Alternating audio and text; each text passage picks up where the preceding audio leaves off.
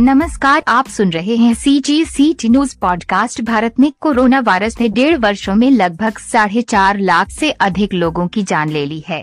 ऐसे में टीका आने के बाद से देश ने राहत की सांस ली है।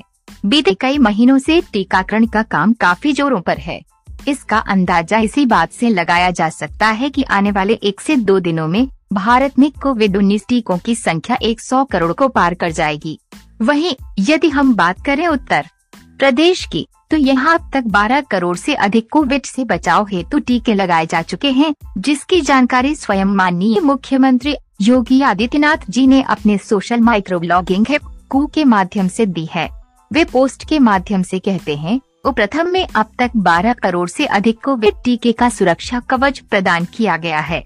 ये उपलब्धि आदरणीय प्रधानमंत्री जी के कुशल मार्गदर्शन, प्रतिबद्ध स्वास्थ्य कर्मियों व टीका जीका लगवाने वाले सभी अनुशासित नागरिकों को समर्पित है। कोरोना की पराजय सुनिश्चित है, वे इसका श्रेय माननीय प्रधानमंत्री, स्वास्थ्य कर्मियों तथा सभी नागरिकों को देते हैं, जिन्होंने इस उपलब्धि में अभूतपूर्व योगदान दिया है। गौरतलब है कि उत्तर प्रदेश के 42 जनपदों में बीते दिन एक भी एक्टिव केस नहीं मिला, जबकि 17 जिलों में एक एक्टिव केस ही शेष हैं।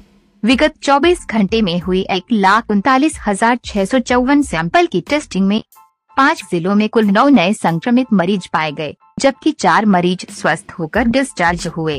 वर्तमान में प्रदेश में एक्टिव कोविड केस की संख्या 123 रह गई है।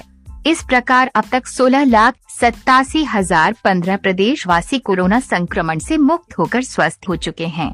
प्रदेश में 9 करोड़ 23 लाख लोगों को पहला डोज मिल चुका है, जबकि 2 करोड़ 58 लाख से अधिक लोगों ने टीके के दोनों डोज ले लिए हैं। कोविड टीकाकरण के लिए पात्र 17.53% से अधिक लोग पूरी तरह कोविड टीकाकरण प्राप्त कर चुके हैं। 62.67% से लोगों ने कम से कम एक डोज लगवा लिया है। वहीं भारत में अब तक कुल 97,73,25,970 टीके की खुराक लग चुकी है। इनमें से 69,60,59,816 कोरोना वैक्सीन का पहला डोज और 28,12,66,154 दूसरा डोज है। CGCT news.